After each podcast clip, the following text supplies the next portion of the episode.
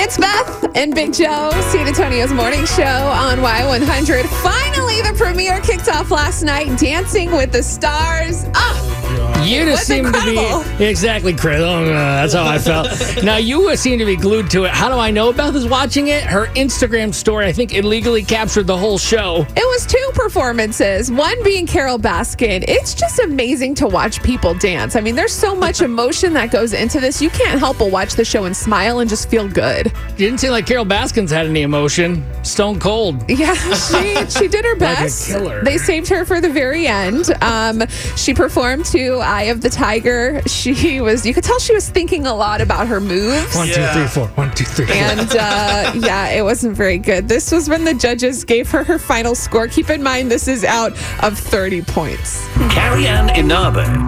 Four. Derek Huff. Four. Bruno Tognoli. Sorry, Love, it can only get better. Three. Oh! We have 11 out of 30 for Carol and Bruno! Oh no! This is the battle score. So she got 11 out of 30. Unfortunately, she got the worst score of the evening. Mm. And on top of that, the family of her ex husband that's missing since 1997 put out a TV ad saying, if you know where he might be or if Carol's related to this. like during the show. yeah, like super that, awkward. that's just like super savage. Okay. I thought she did terrible. She did worse than I thought she would do. But what do you think of the rest of the dancers? I thought it was amazing. I was I was impressed by everyone. I was super inspired by Sky Jackson.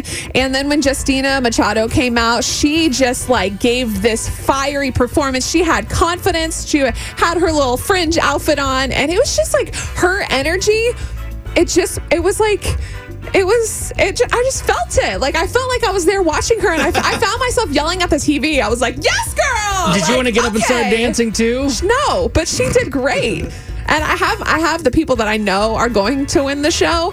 Um, you so only, you only got to pick one. Let's make but a yeah, bet. it's a, cou- the couple. Like the- Yes. And the way to work, even if they don't win the show, eh, it's pretty much out of us. Whoever's person's eliminated first is the loser and has to face a punishment, which we still would love your help. 470 5299. What do you think a good punishment could be?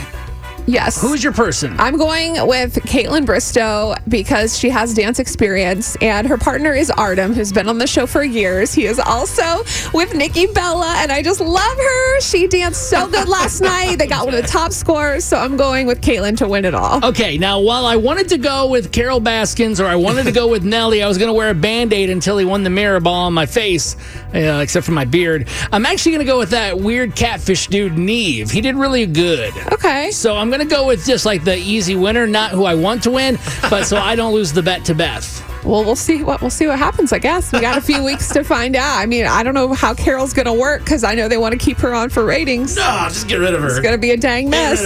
Spring a real live line out. We'll So see what happens. We'll find out the first couple that loses next Tuesday. Of course, you'll be able to vote for your favorite. I'm gonna call an extra vote. Also, if you want to help me out, you can vote for Caitlin, so that way I don't have some kind of weird punishment. oh, it's gonna be a bad one.